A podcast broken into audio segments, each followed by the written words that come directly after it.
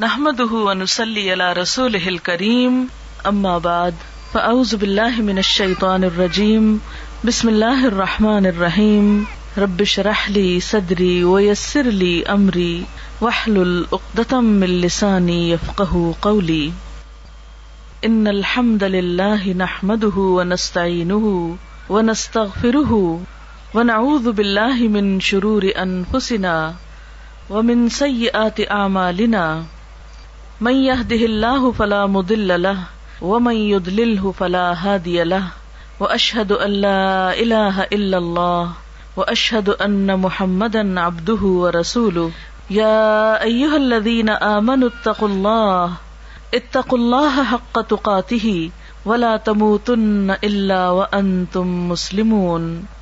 يا ايها الناس اتقوا ربكم الذي خلقكم خلقكم من نفس واحده وخلق منها زوجها وبث منهما رجالا كثيرا ونساء واتقوا الله الذي تساءلون به والأرحام إن الله كان عليكم رقيبا يا أيها الذين آمنوا اتقوا الله اتقوا الله وقولوا قولا سديدا يصلح لكم أعمالكم ويغفر لكم ذنوبكم ومن يطع الله ورسوله فقد فاز فوزا عظیما۔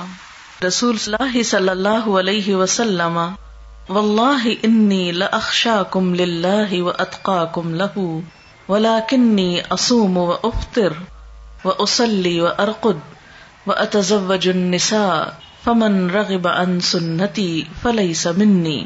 شکر اور تعریف اللہ تعالی کے لیے ہے۔ ہم اسی سے مدد چاہتے ہیں، اسی سے اپنے گناہوں کی معافی چاہتے ہیں۔ اور ہم اپنے نفس کی شرارتوں اور برائیوں کے مقابلے میں اپنے آپ کو اللہ کی پناہ میں دیتے ہیں۔ حقیقت یہ ہے کہ جس کو اللہ تعالیٰ سیدھے رستے پر چلائے، اسے کوئی بھٹکا نہیں سکتا، اور جس کو وہ گمراہ کر دے، اسے کوئی سیدھے رستے پر لا نہیں سکتا۔ اور میں گواہی دیتا ہوں کہ اللہ کے سوا کوئی معبود نہیں۔ اور یہ کہ محمد صلی اللہ علیہ وسلم اللہ کے بندے اور اس کے رسول ہیں۔ اے ایمان والو ٹھیک ٹھیک اللہ کا تقوی اختیار کرو اور مرتے دم تک اللہ کی وفاداری اور اطاعت شاری پر قائم رہو۔ اے لوگو، اپنے رب کے غضب سے بچو، جس نے تمہیں ایک جان سے پیدا کیا اور اسی سے اس کا جوڑا بنایا۔ اور پھر ان دونوں کے ذریعے بہت سے مرد اور عورتیں پھیلا دی اس پالنے والے اللہ کی ناراضگی سے بچتے رہنا، جس کا نام لے کر تم ایک دوسرے سے اپنے حقوق مانگتے ہو۔ اور رشتے داروں کے حقوق کا پاس اور لحاظ رکھو۔ یقین جانو، خدا تمہاری نگرانی کر رہا ہے۔ اے ایمان والو، اللہ سے ڈرتے رہو اور جچی تلی مضبوط بات زبان سے نکالو۔ تو اللہ تمہارے اعمال کی اصلاح کر دے گا اور تمہارے گناہوں پہ معافی کا پردہ ڈال دے گا۔ اور جو لوگ اللہ اور اس کے رسول صلی اللہ علیہ وسلم کی اطاعت اور فرما برداری کریں گے، وہ عظیم کامیابی سے سرفراز ہوں گے۔ نبی صلی اللہ علیہ وسلم نے فرمایا، خدا کی قسم، میں تم سب میں خدا سے زیادہ ڈرنے والا، تم سب میں زیادہ اس کی ناراضگی سے بچنے والا ہوں۔ لیکن میرا حال یہ ہے کہ میں کبھی روزے رکھتا ہوں، کبھی بغیر روزے کے رہتا ہوں۔ راتوں کو نماز بھی پڑھتا ہوں اور سوتا بھی ہوں اور نکاح بھی کرتا ہوں۔ بس جو میری اس سنت سے منہ پھیرے، اس کا مجھ سے کوئی تعلق نہیں۔ معزز خواتین، اس وقت جو چیز میں نے آپ کے سامنے پڑھی ہے، جو عبارت یہ خطبہ نکاح کی عبارت ہے۔ شادی کے موقع پہ پڑھی جاتی ہے۔ مصنون خطبہ ہے۔ اس خطبے کو اگر ہم پڑھیں اور غور کریں، تو جو باتیں ہمارے سامنے آتی ہیں، وہ کچھ یوں ہیں کہ سب سے پہلے اس میں اللہ پاک کی تعریف بیان کی گئی ہے۔ اللہ تعالی کا شکر ادا کیا گیا ہے۔ اللہ کا بندہ سب سے زیادہ اللہ ہی کا شکر گزار ہوتا ہے، کیونکہ وہ یہ جانتا ہے کہ اسے جو بھی نعمتیں ملی ہیں جو کچھ بھی اس کے پاس ہے، سب اس کے رب کی طرف سے اس کو ملا ہے۔ اگر ہم غور کریں، تو کوئی چھوٹی سے چھوٹی چیز سے لے کر بڑی سے بڑی چیز تک، جو کچھ بھی ہمارے پاس ہے، وہ کہاں سے آیا؟ ہمارا یہ جسم کس نے بنایا؟ ہے ہمارے دیکھنے، سننے، بولنے کی قوتیں ہمیں کس نے دی ہیں؟ ہمارے جسم میں بڑھتے رہنے کی صلاحیت کس نے ڈالی ہے؟ ہمارے لیے کھانے پینے کا انتظام کس نے کیا ہے؟ ہمارے لیے سانس لینے کا اور سانس لینے پر ہماری زندگی کا انحصار ہے۔ اس نظام کو ہمارے لیے کس نے سیٹ کیا ہے؟ کس نے بنایا ہے؟ یہ سب کچھ اسی نے تو ہمیں دیا ہے۔ پھر اسی طرح ہمارے اندر جو بھی خواہشات ہیں، جو بھی جذبات ہیں، وہ سب بھی اسی کے پیدا کردہ ہیں۔ وہ چاہتا تو ہمیں پتھر کی شکل میں بنا دیتا، چاہتا تو کسی پودے کی شکل میں پیدا کر دیتا، لیکن انسان بنا کر اس نے ہمارے اندر خوبصورت جذبات بھی رکھے۔ ہمارے اندر خوشی اور غم کا احساس بھی رکھا۔ پھر خوشی کے مواقع بھی پیدا کیے۔ تو جو شخص اللہ تعالی کی ان نعمتوں کو یاد کرتا ہے، وہ یقیناً اس کا شکر گزار ہوتا ہے۔ جہاں ہمارے پاس یہ نعمتیں ہیں، وہاں زندگی میں کچھ امتحان بھی ہیں۔ وہاں زندگی میں کچھ آزمائشیں بھی ہوتی ہیں۔ ہر انسان آزمایا جاتا ہے۔ اللہ تعالیٰ انسان سے اس دنیا میں دیکھ ہی یہ رہے ہیں کہ انسان کا رویہ خوشی پا کر کیا ہوتا ہے۔ اور غم آنے پر کیا ہوتا ہے؟ کسی نعمت کے ملنے پر اس کا طرز عمل کیا ہے؟ اور کسی بھی نعمت کے چلے جانے پر اس کا رویہ کیا ہے؟ بندہ مومن جب اس کی زندگی میں خوشی کے لمحات آتے ہیں، تو سب سے پہلے وہ اپنے رب کا شکر گزار ہوتا ہے۔ وہ نستعین ہو اور ہم اس سے مدد چاہتے ہیں۔ اللہ تعالیٰ کا شکر ادا کرنے کے بعد جہاں کہیں زندگی میں کوئی مشکل وقت ہو، وہاں اللہ تعالیٰ کی طرف رجوع کرنا اور اس سے مدد مانگنا، یہ دوسرا اہم کام ہے جو زندگی میں انسان کو کرنا چاہیے۔ جیسے کبھی میں نے ذکر کیا کہ انسان کی زندگی میں خوشی بھی ہے اور غم بھی ہے۔ خوشی کے موقع پر تو انسان شکر ادا کرے، لیکن غم اور تکلیف اور دکھ کے موقع پر اپنے رب سے مدد طلب کرے۔ شادی کا موقع، جہاں خوشی کا موقع ہوتا ہے، وہاں ایک ذمہ داری کو نبھانے کا وقت بھی ہوتا ہے۔ ایسے موقع پر اللہ تعالی سے دعا کرنا بہت فائدہ مند رہتا ہے۔ اس دعا میں سب سے پہلی دعا تو رشتہ طے ہوتے وقت کی جاتی ہے، اور وہ ہے دعا استخارہ۔ استخارے کے بارے میں اہم طور پر عجیب و غریب قسم کے کانسیپٹ پائے جاتے ہیں۔ دیکھا جائے تو استخارہ کیا ہے؟ مثلاً جب بھی ایک لڑکے والے لڑکی کے ہاں رشتہ بھیجتے ہیں، تو عموماً جواب میں کہا جاتا ہے کہ ہم پہلے استخارہ نکالیں گے یا نکلوائیں گے۔ تو استخارہ نہ تو نکالا جاتا ہے اور نہ ہی نکلوایا جاتا ہے، استخارہ تو کیا جاتا ہے۔ اور استخارے کا مطلب کیا ہوتا ہے؟ خیر کی دعا مانگنا۔ اس کا مصنون طریقہ کیا ہے؟ یعنی استخارہ کس طرح کرنا چاہیے؟ استخارہ زندگی میں جب بھی انسان کو کوئی اہم کام پیش آئے، کوئی اہم معاملہ سامنے آئے، تو اس موقع پر انسان کو دو نفل پڑھ کر دعا مانگنی چاہیے۔ دو نفل اس بات کے، اور وہ مصنون دعا کیا ہے؟ وہ مصنون دعا ہے اللہ انی استخیر کا بے علم کا وہ استقدر کا بے قدرت کا وہ اسل کا منفد العظیم ان کا تقدر ولا اقدر و تعلم ولا اعلم و انت علام الغیوب اللهم ان كنت تعلم ان هذا الامر خير لي في ديني ومعيشتي وعاقبة امري فاقدره لي ويسره لي ثم بارك لي فيه وان كنت تعلم ان هذا الامر شر لي في ديني ومعيشتي وعاقبة امري فصرف ہو انی وصرف نی ان وقدر لی الخیر حیث کان ثم اردنی بھی یہ ہے مسنون دعا۔ اس کے بارے میں حدیث پاک میں آتا ہے۔ حضرت جابر رضی اللہ تعالی عنہ کا بیان ہے کہ نبی صلی اللہ علیہ وسلم جس طرح ہمیں قرآن پڑھایا کرتے تھے اسی طرح ہر کام میں استخارہ کرنے کی بھی تعلیم دیتے تھے۔ فرماتے، جب تم میں سے کوئی کسی اہم معاملے میں فکر مند ہو، تو دو رکت نفل پڑے اور پھر یہ دعا پڑے یعنی آپ صلی اللہ علیہ وسلم جیسے قرآن پاک کی کوئی سورت سکھاتے تھے، ایسے ہی یہ دعا سکھاتے تھے اپنے صحابہ کو۔ اور ساتھ ہی کیا تعلیم دیتے کہ جب بھی کوئی اہم کام ہو، اہم معاملہ ہو، تو کیا کرو؟ نفل پڑھ کر یہ دعا پڑھو۔ یہ دعا اس کتاب میں بھی موجود ہے۔ الگ کارڈ کی شکل میں چھاپی گئی تھی، نہیں تو کوئی کتاب جس میں بھی یہ دعا لکھی ہوئی ہے، میں ابھی ترجمہ بھی پڑھتی ہوں اس کا۔ اہم کاموں میں خود، مثلاً جس کی شادی ہے یعنی شادی ایک اہم فیصلہ نا زندگی کا۔ جس کی شادی ہے، وہ خود بھی پڑھے یہ نفل، اور ماں باپ بھی پڑھے۔ ماں یا باپ دونوں میں سے کوئی ایک پڑھ لے۔ اس کا ترجمہ کیا ہے؟ اور یہ کیوں پڑھا جائے؟ نبی صلی اللہ علیہ وسلم نے فرمایا، استخارہ کرنے والا کبھی نامراد نہیں ہوتا۔ استخارہ کرنے والا کبھی نامراد نہیں ہوتا۔ مشورہ کرنے والا کبھی نادم نہیں ہوتا۔ اور کفایت شاعری سے کام لینے والا کبھی کسی کا محتاج نہیں ہوتا۔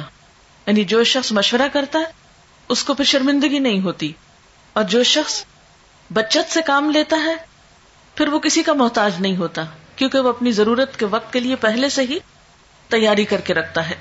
اور اللہ تعالی سے استخارہ کرنا یعنی ایک طرح سے مشورہ کرنا بھی ہے اور خیر کی دعا مانگنا بھی ہے۔ یہ انسان کے لیے ایک سعادت کی بات ہے کہ وہ کسی اہم معاملے میں اپنے رب سے مشورہ کر رہا ہے اور پھر اس کے فیصلے پر راضی ہے۔ اور آپ جانتے ہیں کہ تقدیر پر راضی ہونا جو ہے، تقدیر پر راضی ہونا یہ ایمان کا حصہ ہے۔ جب ہم استخارہ کرتے ہیں اور اس کی دعا پڑھتے ہیں تو اس کا مطلب کیا ہے؟ دعا کا ترجمے سے ہی آپ کو پتا چل جائے گا۔ ترجمہ ہے، خدایا، میں تجھ سے تیرے علم کے واسطے سے خیر کا طلبگار ہوں۔ تیری قدرت کے ذریعے تجھ سے تیرے عظیم فضل کا سوال کرتا ہوں۔ اس لیے کہ تو قدرت والا ہے اور مجھے ذرا قدرت نہیں۔ تو علم والا ہے، مجھے علم نہیں۔ تو غیب کی ساری باتوں کو خوب جانتا ہے۔ خدایا، اگر تیرے علم میں یہ کام میرے لیے بہتر ہے، میری دین اور دنیا کے لحاظ سے اور انجام کے لحاظ سے تو تو میرے لیے اسے مقدر کر دے۔ یعنی اگر یہ رشتہ یعنی جب کسی بھی کام کے لیے ہم استخارہ کریں تو اس کو ذہن میں رکھنا چاہیے کہ اگر یہ چیز میرے دنیا اور آخرت کے لحاظ سے اچھا ہے تو تو اس کو میرے لیے مقدر کر دے یعنی میری قسمت میں کر دے۔ میرے لیے اس کو آسان کر دے۔ میرے لیے اس کو مبارک بنا دے۔ اور اگر تیرے علم میں یہ کام میرے لیے برا ہے، میرے دین اور دنیا کے لحاظ سے اور انجام کے لحاظ سے تو اس کام کو مجھ سے دور رکھ اور مجھے اس سے بچا کے رکھ اور میرے لیے خیر اور بھلائی مقدر کر دے۔ جہاں کہیں بھی ہو، پھر مجھے اس پہ راضی بھی کر دے۔ کتنی خوبصورت دعا ہے۔ یہ ہے دراصل استخارا کہ اللہ، اگر تو یہ چیز میرے حق میں اچھی ہے، تو اس کو آسان کر کے مبارک کر دے۔ اور اگر اچھی نہیں، تو اسے ہٹا دے مجھ سے اور مجھے اس سے ہٹا دے۔ اب آپ سوچئے کہ اس استخارے کی دعا کا نتیجہ کیا ہونا چاہیے۔ یہی نا کہ یا تو کام ہو جائے یا پھر نہ ہو۔ اگر ہو جائے تو پہلے سے ہی ہم نے دعا مانگ لی کہ اللہ، اب یہ ہمارے لیے بہت اچھا ثابت ہو۔ اور اگر نہیں ہوتا تو بھی ہمیں اس پہ راضی ہو جانا چاہیے، تسلی ہونی چاہیے کہ اللہ کو منظور نہیں۔ اور اس میں ضرور ہمارے لیے کوئی بہتری ہے کہ اس کام کے ہونے کا سبب نہیں بنا۔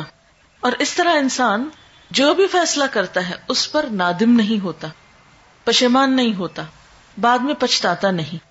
اگر کام کرنے کے بعد انسان سمجھتا ہے کہ بہت اچھا رہا، سب ٹھیک ہو گیا اور اچھا رہا، تو بھی کیا سمجھتا کہ یہ میرے رب نے مجھے عطا کیا ہے؟ اس کو کوئی تکبر نہیں آتا اس پر۔ اور اگر کام ہو جاتا ہے اور بعد میں دیکھتا کہ اس کا نتیجہ اچھا نہیں نکلا، تو بھی اس میں ندامت نہیں ہوتی کہ میں نے تو اللہ سے دعا کی تھی، اگر پھر بھی ٹھیک نہیں ہوا تو اس میں بھی ضرور میرے لیے کوئی سبق ہوگا۔ کیونکہ قرآن پاک میں یہ بھی آتا ہے نا اصا ان تحبو شعی ان وہ شر القم وہ اصا ان تکرہ شع ان وہ خیر القم ہو سکتا ہے کہ ایک چیز تمہیں بہت پسند ہو اور وہی تمہارے لیے اچھی نہ ہو۔ اور یہ بھی ہو سکتا ہے کہ ایک چیز تمہیں بالکل اچھی نہ لگتی ہو، تمہارے دل کو نہ بھاتی ہو اور اس میں تمہارے لیے بہت بڑی بھلائی ہو۔ اس لیے آپ صلی اللہ علیہ وسلم نے کیا فرمایا کہ استخارہ کرنے والا کبھی نامراد نہیں ہوتا۔ اچھا اب آپ دیکھیے کہ جیسا کہ آپ صلی اللہ علیہ وسلم نے فرمایا ہے کہ خدا سے استخارہ کرنا اولاد آدم کے لیے سعادت کا باعث ہے۔ تقدیر پہ راضی ہو جانا بھی اولاد آدم کے لیے سعادت یعنی خوش قسمتی کی بات ہے۔ اور انسان کی بدبختی یہ ہے کہ وہ اللہ سے استخارہ نہ کرے اور خدا کی قضا پر یعنی تقدیر پر نہ خوش ہو۔ یہ بدبختی کی بات ہے۔ ہاں؟ اچھا یہ ہے استخارے کی روح اور یہ ہے اس کی جسٹ۔ ہمارے ہاں اس کا کانسیپٹ کیا ہے کہ ہم یہ سمجھتے ہیں کہ شاید استخارہ غیب کا علم جاننے کا نام ہے۔ اس کو ہم نے ایک طرح کی فال بنا لیا ہے، جبکہ فال لینا بھی اسلام میں پسندیدہ نہیں ہے۔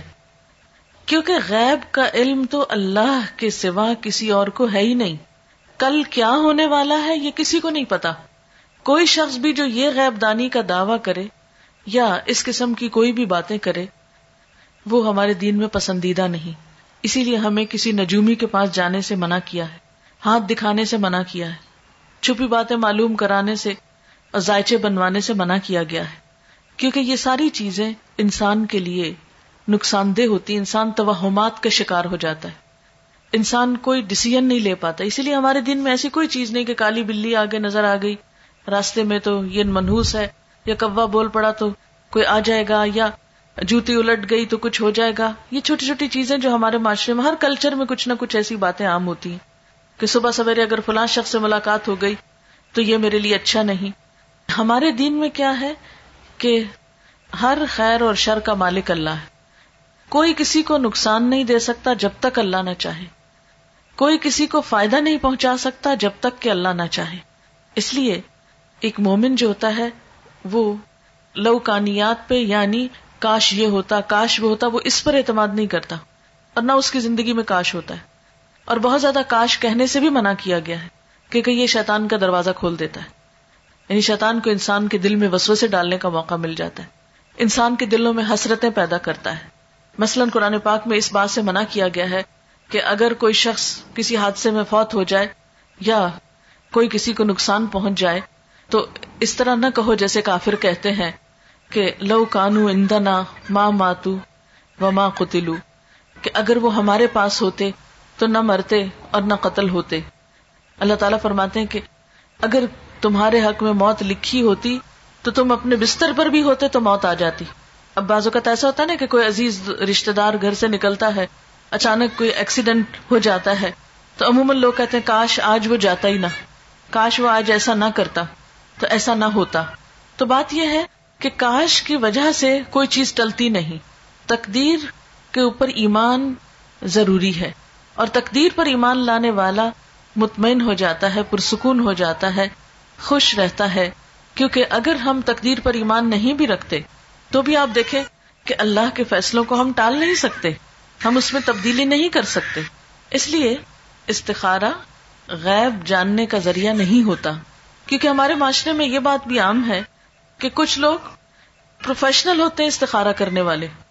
کہ لوگ ان کے پاس جاتے ہیں اور کہتے ہیں کہ اچھا یہ لڑکے کا نام ہے، یہ لڑکی کا نام ہے۔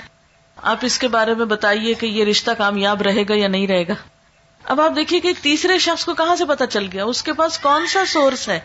یہ جاننے کا کہ اس نے کل کے فیوچر میں جھانک کے دیکھ لیا، آج یہ رشتہ کامیاب ہوگا یا نہیں ہوگا؟ ایسی چیزیں بھی انسان کے لیے توہمات کے دروازے کھولتی ہیں اور اس کے لیے پریشانیوں کا سبب بنتی ہیں۔ اور ایسی چیزوں پر بھی یقین نہیں کرنا چاہیے کیونکہ اللہ کے سوا غیب کا علم کسی کو نہیں۔ اچھا پھر بعض لوگ یہ کہتے ہیں کہ کسی اور کو کہتے ہیں کہ تم میرے لیے استخارہ کر کے دو۔ اب آپ دیکھیے، استخارے کی دعا میں لکھا یا اللہ، اگر یہ بات میرے لیے اچھی ہے تو تو کر دے۔ اب اگر کوئی آپ کے لیے استخارہ کر رہا ہے تو وہ کیا پڑے گا؟ کہ میرے لیے اچھی ہے تو کر دے، یا زیادہ زیادہ یہ کہے گا، یا اللہ، اس کے لیے اگر اچھی ہے تو کر دے۔ اچھا بعض لوگ استخارے کے ساتھ خواب کو لازم کر دیتے ہیں۔ وہ کہتے ہیں، استخارہ اور خواب لازم و ملزوم چیز ہے۔ اکثر لوگوں کو کہا جاتا ہے، استخارہ کر لیں۔ تو پھر وہ کہتے ہیں، اتنے دن استخارہ کیا، ہمیں تو کوئی خواب نہیں آیا ابھی تک ہمیں۔ بہت سے لوگ اس پہ پریشان ہوتے رہتے ہیں۔ ہمیں نہیں سمجھ آتی، کوئی خواب نہیں آیا ابھی تک ہمیں۔ یاد رکھیے کہ قرآن اور سنت کی روشنی میں استخارے کے لیے خواب کا آنا کوئی ضروری نہیں ہے۔ وہ سمپلی کیا ہے؟ ایک دعا ہے، یا اللہ، اگر یہ کام اچھا ہے تو مبارک ہو ہو جائے، آسان ہو۔ نہیں اچھا تو اس کو ہٹا دے، دور کر دے مجھ سے۔ اگر آپ کی دعا قبول ہو گئی تو اس کام میں اگر بہتری ہوئی تو ہو جائے گا، اور اگر ہو گیا تو وہ مبارک ثابت ہو گیا۔ اور اگر بہتری نہیں تو وہ بات بننے ہی نہیں پائے گی۔ وہ کوئی نہ کوئی بہانہ بن جائے گا انکار کا۔ بات ہوگی ہی نہیں۔ اچھا بعض لوگ کیا کہتے ہیں؟ ان کو خواب آ جاتا ہے۔ حالانکہ ضروری نہیں کہ استخارہ انہوں نے کیا تو تبھی خواب آیا۔ ہو سکتا ہے وہ استخارہ نہ کرتے، پھر بھی اس رات وہی خواب آتا ان کو۔ پھر وہ اس کے ساتھ جوڑ لیتے ہیں۔ اچھا بعض لوگ خوابوں میں پھر کیا کرتے ہیں؟ خواب دیکھ لیتے ہیں، پھر دوسروں کو کہتے ہیں، اب آپ اس کی تعبیر بتائیں۔ اب اس کا نتیجہ کیا ہے؟ پھر کیا ہوتا ہے کہ استخارے میں جو خواب دیکھتے ہیں بازو کا تو اس میں رنگوں کا کوئی حساب کتاب بتاتے ہیں کہ اگر خواب میں سبز رنگ نظر آ گیا تو وہ بہت اچھا ہے، اگر کالا رنگ نظر آ گیا تو وہ خواب جو ہے، یہ استخارہ جو ہے، وہ ٹھیک نہیں ہے۔ اور اس طرح بعض اوقات توہمات میں پڑھ کر اچھے بھلے رشتے نیک شریف لوگوں کے وہ انکار کرتے رہتے ہیں۔ بعض جگہوں پہ یہ سننے میں آیا ہے کہ اگر کسی سے کہا جائے بھی اتنا اچھا رشتہ تھا، کیوں چھوڑ دیا؟ وہ ہمارا استخارہ نہیں ٹھیک نکلا۔ اب ایک شخص بظاہر اس کا دین، ایمان، اخلاق، کردار، شرافت، ہر چیز نظر آ رہی ہے۔ اور ہمارا دین ہمیں کیا حکم دیتا ہے؟ کہ لوگوں کے ظاہر پر ان سے معاملہ کرو۔ تم نے کسی کے دل میں جھانک کے نہیں دیکھا۔ اور پھر کس دل میں دل تو وہ چیز ہے جو مسلسل بدلتی رہتی، دل کی حالت تو تبدیل ہوتی رہتی۔ آپ تھوڑی دیر میں خوش ہوتے ہیں، ہنس رہے ہوتے ہیں، کسی شخص پہ راضی ہوتے ہیں، تھوڑی دیر کے بعد اسی پہ غصہ کر رہے ہوتے ہیں۔ وہ تبدیل نہیں ہو گیا آپ کا دل۔ اپنی اولاد کے ساتھ ہم کیا کرتے ہیں؟ سویرے ان کے ساتھ اچھے ہوتے ہیں، شام ان کو ڈانٹ بیٹھتے ہیں۔ کہتے ہیں، یہ تو میری کوئی بات ہی نہیں سنتے۔ اب وہ سویر سچی تھی یا شام سچی تھی؟ یہ دل ہے نا، دل بدلتا رہتا ہے۔ آج جس شخص کے بارے میں آپ نے دل میں اگر بفرز محال کوئی جگ چیز ہے جو جھانکنے کی ہے یا کسی کو خدا نہ خواستہ ہے تو اول تو ممکن ہی نہیں، لیکن اگر کسی نے کہیں سے یہ دعوی کر دیا کہ فلاں شخص آپ کے حق میں بہت اچھا ہے، تو ضروری نہیں کہ وہ شخص ہمیشہ آپ کے لیے اچھا ہی ہو۔ وہ کسی وقت پلٹا بھی کھا سکتا ہے۔ کیا ایسی مثالیں معاشرے میں موجود نہیں کہ دو لوگ آپس میں بہت اچھے تھے، میاں بیوی تعلقات بہت اچھے تھے، بہت ایک دوسرے کو چاہنے والے تھے، بیس تیس سال کے بعد ایسے بگڑے کہ ایک دوسرے کے دشمن ہو گئے، بیٹھے بٹھائے طلاق دے دی۔ دل کس کے ہاتھ میں؟ یہ تو اللہ کے ہاتھ میں۔ خیر اس سے مانگنی چاہیے۔ ساری امیدیں اور بھلائی اس سے وابستہ کرنی چاہیے۔ ہر دن کو ملنے والی نعمت پر شکر گزار ہونا چاہیے۔ کہ اللہ، اگر نے اولاد کی محبت دی، اگر شوہر کی محبت دی ہے، اگر رشتے داروں کے ساتھ یا ہمارا وقت اچھا گزر رہا ہے، تو ہم اس پر تیرے شکر گزار ہیں۔ تو ان نعمتوں کو ہمارے لیے باقی رکھ۔ کیونکہ ہر دن ایک نیا دن ہے۔ کل یومن ہوا فی شان۔ ہر روز وہ ایک نئی شان میں ہے۔ ہر روز ایک نیا سورج نکلتا ہے۔ کل کسی کو نہیں معلوم۔ اس لیے جو وقت آج کا ہے، اس کی قدر کرنی چاہیے۔ اس پر اللہ تعالی کا شکر ادا کرنا چاہیے۔ اور اس میں انسان کو اپنی سی کوشش کرنی چاہیے۔ دوسروں کے ساتھ اچھا گزارا کرنے کی، نبھانے کی، اور ایک دوسرے کے ساتھ اچھی طرح گزر بسر کرنے کی۔ تو اس خطبے میں ہمیں جو سکھایا گیا ہے وہ کیا ہے؟ شکر ادا کرنا نعمتوں پر اور مشکل وقت میں، کٹھن وقت میں، فیصلے کے وقت میں اللہ سے مدد طلب کرنا اور مصنون طریقے پر دعا مانگنا اور پھر ونس ہم اس سے بخشش مانگتے ہیں۔ جہاں تک بخشش کا تعلق ہے، اب سوال یہ پیدا ہوتا ہے کہ موقع تو شادی کا ہے، خطبہ شادی کا پڑھا جا رہا ہے اور اس موقع پر بخشش جی ہاں بخشش مانگنا، استغفار پڑھنا، اللہ سے توبہ کرنا، دنیا کی نعمتوں کو حاصل کرنے کا ذریعہ بھی ہے اور آخرت کی بھلائی کا ذریعہ بھی ہے۔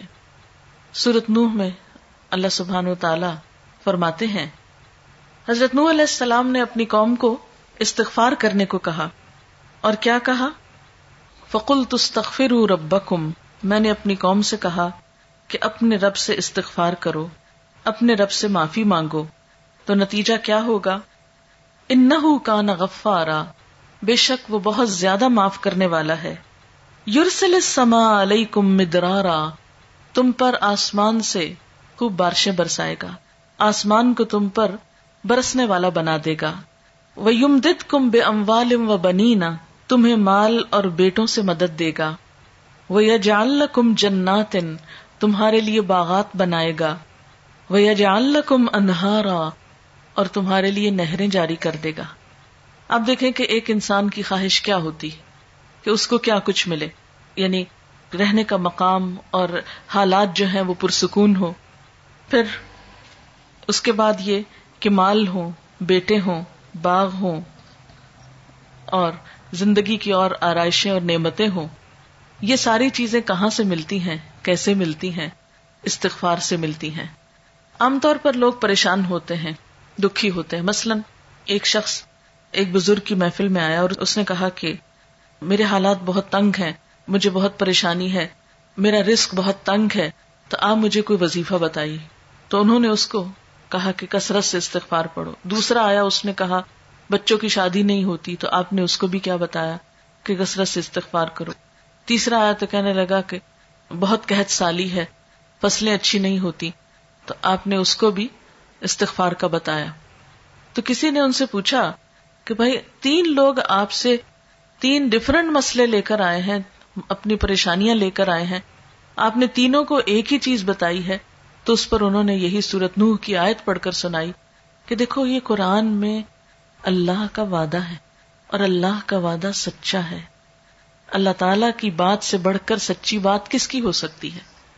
ہمارے پڑھنے میں کمی کو تاہی ہو سکتی ہے، لیکن اللہ کی بات میں کوئی شک نہیں۔ ذالک الکتاب لا ریب بفی یہ وہ کتاب ہے جس میں کوئی شک نہیں۔ لیکن یہ ہے کہ بعض اوقات ہم خود پڑھنے میں کوتا کر دیتے ہیں۔ تو جن کا رشتہ نہ ہو رہا ہو، وہ بھی۔ جن کا ہو چکا ہو اور شادی کے پرابلمس ہو وہ بھی۔ جن کا ہو چکا اور پھر بچے نہ ہو وہ بھی۔ ان سب کے لیے ایک ہی وظیفہ ہے اور وہ کیا ہے؟ استغفار کا۔ پھر اسی طرح ایک اور جگہ پر ایک اور پیغمبر نے اپنے لوگوں سے کہا وسط فرو ربکم تم متوبو الئی ان ربی رحیم ودود۔ اپنے رب سے معافی مانگو اور اس کی طرف پلٹ آؤ۔ بے شک میرا رب رحیم ہے اور اپنی مخلوق سے بہت محبت رکھتا ہے۔ یعنی جب کسی بندے پر کوئی تکلیف آتی ہے تو ایسا نہیں کہ اللہ تعالیٰ اس پر خوش ہوتے ہیں اور جان بوجھ کے ستانا چاہتے ہیں بندوں کو۔ اللہ تو بندوں کے حق میں بہت مہربان ہے۔ پھر سوال یہ پیدا ہوتا ہے کہ تکلیف آتی کیوں اگر وہ ہم سے محبت کرتا ہے اور وہ بہت مہربان ہے۔ تو بات یہ ہے کہ کچھ چیزیں ہم اچھے حالات میں سیکھتے ہیں اور کچھ چیزیں ہم ہارڈ شپ سے سیکھتے ہیں۔ کچھ نعمتوں کی قدر ہم اچھے طریقے سے ویسے ہی کر لیتے ہیں اور کچھ چیزوں کی قدر ہمیں اس وقت آتی ہے جب کوئی مشکل پیش آتی ہے۔ آپ دیکھیے کہ اس کی مثال یوں ہی ہے کہ جیسے کچھ کھانے آپ کچے ہی کھا لیتے ہیں، جیسے فروٹس وغیرہ ہیں۔ آپ کو پکانے کی ضرورت نہیں ہوتی۔ لیکن کچھ کھانے آپ کو پکا کر کھانے ہوتے ہیں۔ اسی طرح زندگی میں کچھ حالات ایسے ہوتے ہیں کہ جن میں آپ آرام سے سیکھ جاتے ہیں۔ یا کچھ باتیں آپ کو بغیر کسی مشکل کے سمجھ میں آ جاتی ہیں، لیکن کچھ باتیں آپ کو مشکل آنے پر سمجھ آتی ہیں۔ اور جس طرح انسان پختہ اور میچیور ہوتا ہے مشکلات میں، آپ نے دیکھا ہوگا کہ جو بچے ہارڈ شپس میں پلتے ہیں وہ بڑے ہو کر ان میں اسٹیمنا زیادہ ہوتا ہے۔ لیکن جو بچے بہت نعمتوں میں اور نازوں میں پلتے ہیں، وہ اتنے بہادر اور اتنے ہمت والے نہیں ہوتے۔ اس لیے دھوپ اور چھاؤں، غم اور خوشی دونوں اس کائنات کا حسن ہے۔ دن اور رات ایک بہت بڑی نشانی ہے ہمارے لیے۔ تو اس لیے جب تکلیف آتی ہے، تو اس موقع پر انسان اللہ کی طرف زیادہ رجوع کرتا ہے۔ اللہ کو زیادہ یاد کرتا ہے، زیادہ ذکر کرتا ہے۔ اور اس طرح انسان کے گناہ دنیا میں ہی معاف ہونے لگتے ہیں۔ ایک اور جگہ پر آتا ہے وہ انستخ فرو رب کم سم متوبو کم متا انحسنا اور یہ کہ تم اپنے رب سے معافی چاہو اور اس کی طرف پلٹ آؤ، تو وہ تم کو اچھا سامانی زندگی دے گا۔ یعنی دنیا کی اچھی نعمتیں کس سے ملیں گی؟ استغفار سے۔ اور اس کے لیے دعائیں کیا ہیں؟ رب نخر لنا یہ قرآن پاکی کی دعائیں ہیں استغفار کی۔ رب نخر لنا دنو بنا و اسرافنا فی امرنا و سب تقدامنا ایک اور دعا ہے، ربنا آمنا فخر لنا ورحمنا و انت خیر الراحمین۔ پھر اسی طرح، ربنا ظلمنا انفسنا و علم تغفر لنا و ترحمنا لنکونن من الخاسرین۔ انت ولینا فغفر لنا ورحمنا و انت خیر الغافرین۔ پھر اسی طرح، ربنا فغفر لنا ذنوبنا وکفر عنا سیئاتنا وتوفنا مع الابرار۔ پھر اسی طرح رسول اللہ صلی اللہ علیہ وسلم نے بھی کچھ ایسی دعائیں سکھائی ہیں جو استغفار کا ذریعہ ہیں۔ رب تقبل توبتی وغسل حوبتی و اجب دعوتی و ثبت حجتی وحد قلبی و لسانی وصل السخیمت صدری۔ رب اغفر لی و تب علیہ، انک انت التواب الغفور. استغفر اللہ الذي لا الہ الا هو الحی القیوم و اتوب الیہ.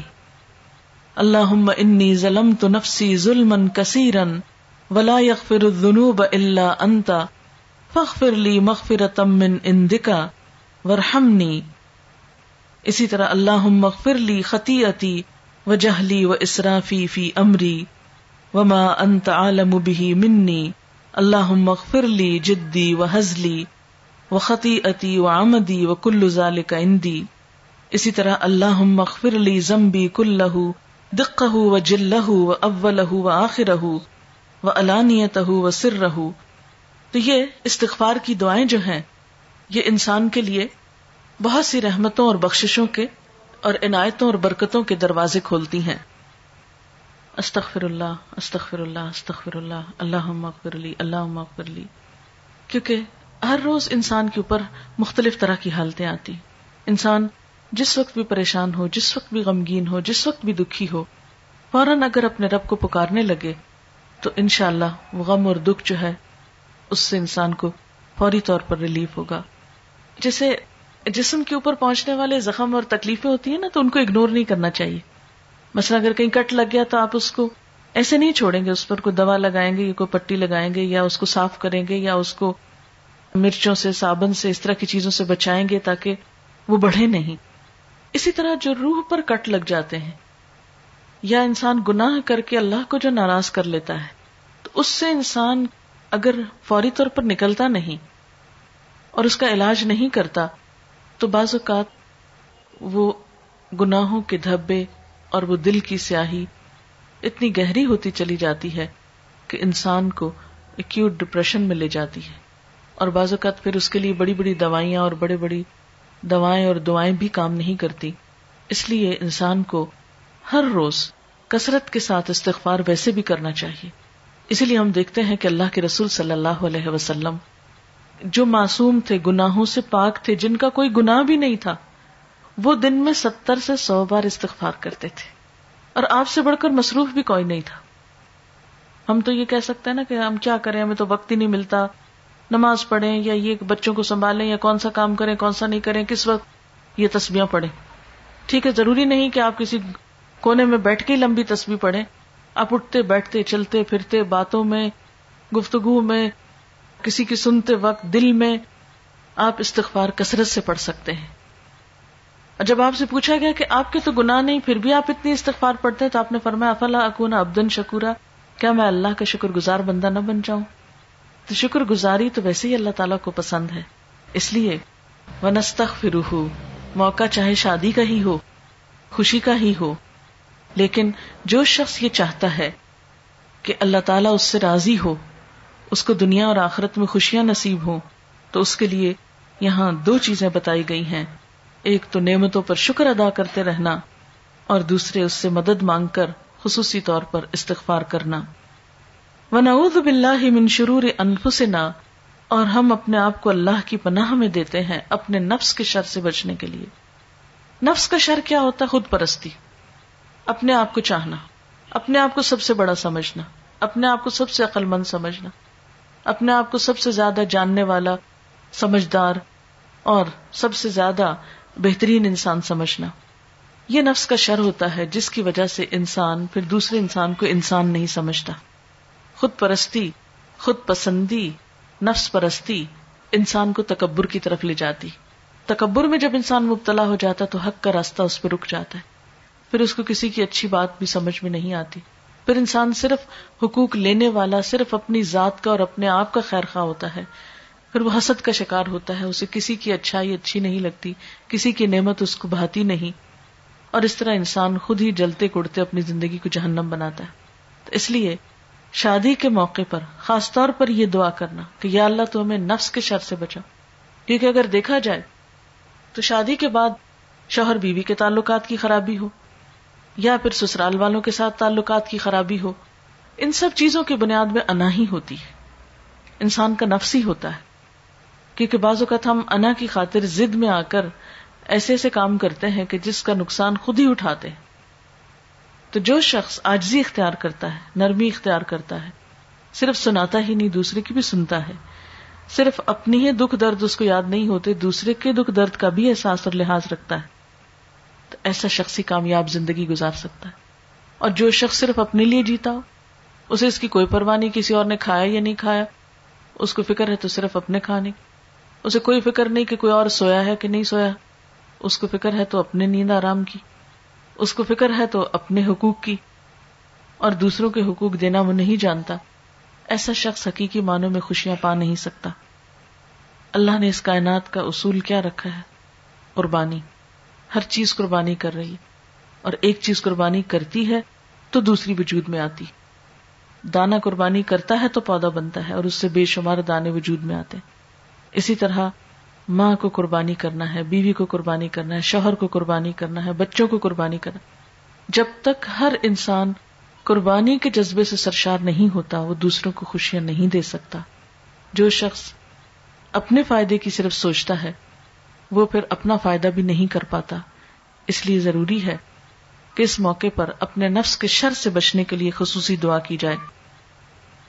پھر فرمایا، جس کو اللہ ہدایت دے، اسے کوئی بھٹکاتا نہیں، اور اللہ تعالیٰ بھی ہدایت اس کو دیتا ہے جو ہدایت پانا چاہتا ہے، جو سیدھے رستے پہ چلنا چاہتا ہے، جس کے اندر تڑپ ہوتی، خواہش ہوتی۔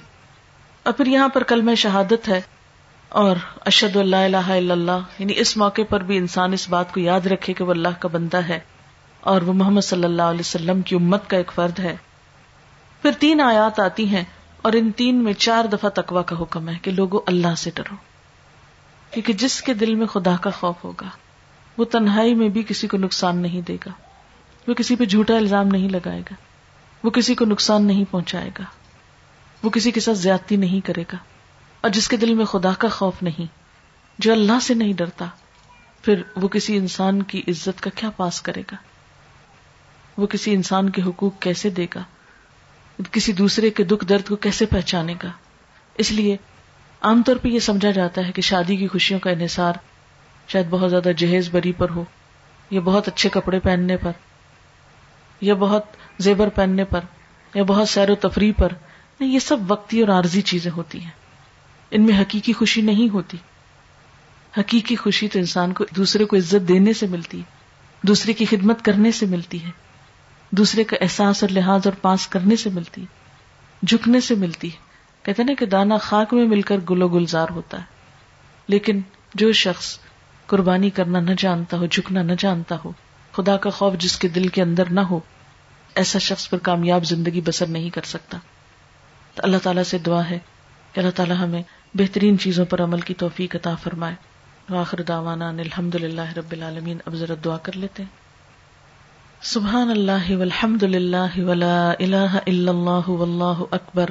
ولا حول ولا قوة الا باللہ العلی العظیم اللہم صلی علی محمد وعلى آل محمد كما صليت على إبراهيم وعلى آل إبراهيم إنك حميد مجيد. اللهم بارك على محمد وعلى آل محمد كما باركت على إبراهيم وعلى آل إبراهيم إنك حميد مجيد. ربنا آتنا في الدنيا حسنة وفي الآخرة حسنة وقنا عذاب النار. ربنا لا تزغ قلوبنا بعد إذ هديتنا وهب لنا من لدنك رحمة إنك أنت الوهاب ربنا هب لنا من ازواجنا وذرياتنا قرة اعين واجعلنا للمتقين اماما. يا حي يا قيوم برحمتك نستغيث لا اله الا الله انت الحليم الكريم سبحان الله رب العرش العظيم والحمد لله رب العالمين رب نسألك موجبات رحمتك وأزائم مغفرتك والغنیمت من کل بر والسلامت من کل اسم. لا تدع لنا ذنبا الا غفرته ولا هما الا فرجته. ولا حاجة هي لك ردا الا قضيتها يا ارحم الراحمين. یا رب العالمین ہمیں گناہوں سے بچا، ہمارا انجام اچھا کرنا۔